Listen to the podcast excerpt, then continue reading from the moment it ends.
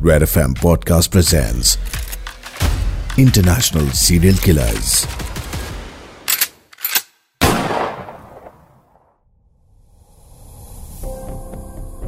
आप सुन रहे हैं इंटरनेशनल सीरियल किलर सिर्फ़ रेड एफ़ पॉडकास्ट नेटवर्क पर मैं हूँ मिशा और ये एपिसोड है पेड्रो लोपेस की कहानी का तीसरा पार्ट तो हम आपको बता चुके हैं कि पेड्रो लोपेस ने असल में मौत को काफ़ी नज़दीक से देखा था। पेड्रो लोपेस को कोलंबिया में कुछ लोगों ने कब्र में फेंक कर ऊपर से शुगर सिरप भी डाल दिया था, जिससे कि बुलेट एंड्स आकर उसकी बॉडी से चिपक जाएँ और उसे एक दर्दनाक मौत मिले। वो उसे ज़िंदा ज़मीन में गाड़ने वाले थे, लेकिन अमेरिकन मिशनरी मेंबर के कहने पर लोगों ने उसे पुलिस के हवाले कर दिया। रिपोर्ट्स बताती हैं कि वो मिशनरी मेंबर पेड्रो को पुलिस के आगे तो ले गया।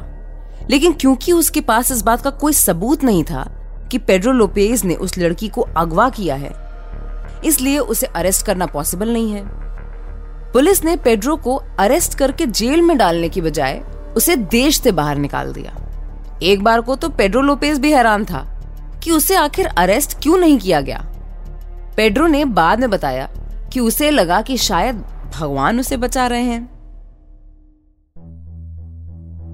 कोलंबिया से निकलने के बाद पेड्रो इक्वेडोर चला गया।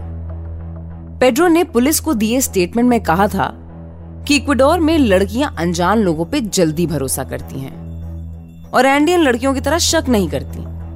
उसने ये भी बताया कि ज़्यादा गोरे रंग वाली लड़कियों को वो अगवा नहीं करता था, क्योंकि उसे लगता था कि गोरी लड़कियों के माँ बाप अपने बच्चों को लेके ज़्यादा सीरियस होते हैं।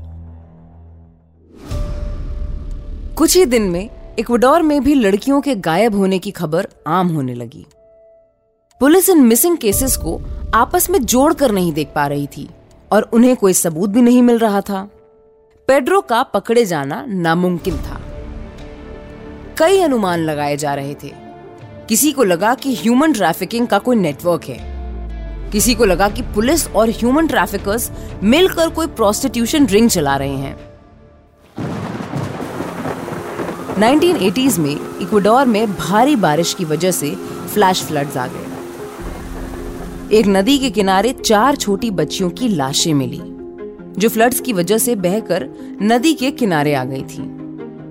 ये न्यूज़ लोकल लेवल पर सबकी अटेंशन खींच रही थी, लेकिन फिर एक अमीर बिजनेसमैन, कार्लोस जकोमी की बेटी अगवा हो गई, और कई दिन तक उसकी कोई खबर नहीं आई। कार्लोस ने अपने इन्फ्लुएंस का फ़ायदा उठाया और तब ये न्यूज़ एक नेशनल न्यूज़ बन गई। कार्लोस की बेटी कुछ दिन बाद उसी नदी के किनारे मिली, जहाँ पे बारिश के वक्त उन चार लड़कियों की लाशें मिली थी। बॉडी पे वैसी ही इंजरीज थी, जैसी कि उन चार लड़कियों के चेहरे पर थी। उसका गला घोटा गया था और उस पर सेक्सुअली असॉल्ट किया गया था। अब पुलिस पहली बार एक पैटर्न देख रही थी। पेड्रो लोपेस का एक सेट पैटर्न था।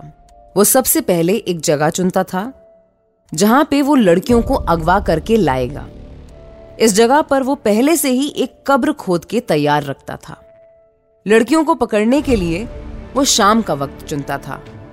उसका मानना था कि जब कोई घर से निकलता है तो वो रात होने तक उसके आने का इंतज़ार करते हैं। शाम में ही अपने बच्चों को ढूँढने कोई नहीं निकलता। लोपेस सड़कों पे पला बड़ा था और वहाँ का एक नियम था कि खाना ढूँढने के लिए रात में जाना है, क्योंकि सबसे अच्छा खाना रात में ही मिलता था। कूड़े में से खाना ढूंढना और रात के अंधेरों में तारों को देखना पेड्रो को अच्छा लगता था। उसका मानना था कि रात में अगर उसे तारे दिख रहे हैं तो इसका मतलब है कि ऊपर वाला उसकी रखवाली कर रहा है।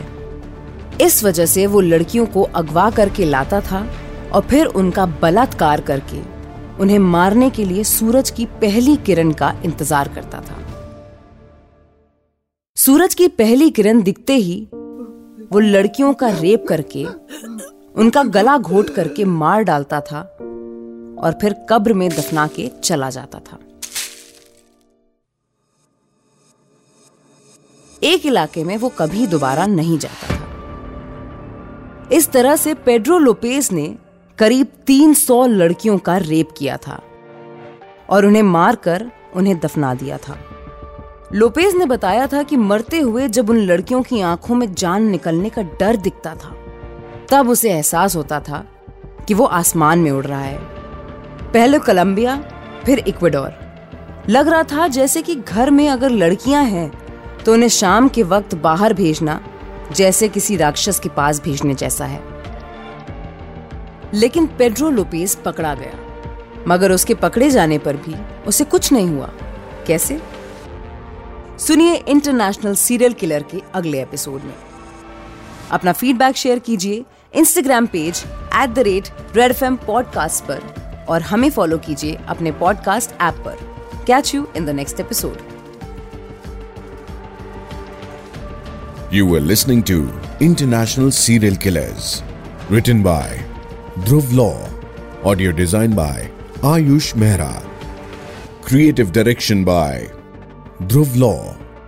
Send your feedback and suggestions right to us at podcast at redfm.in.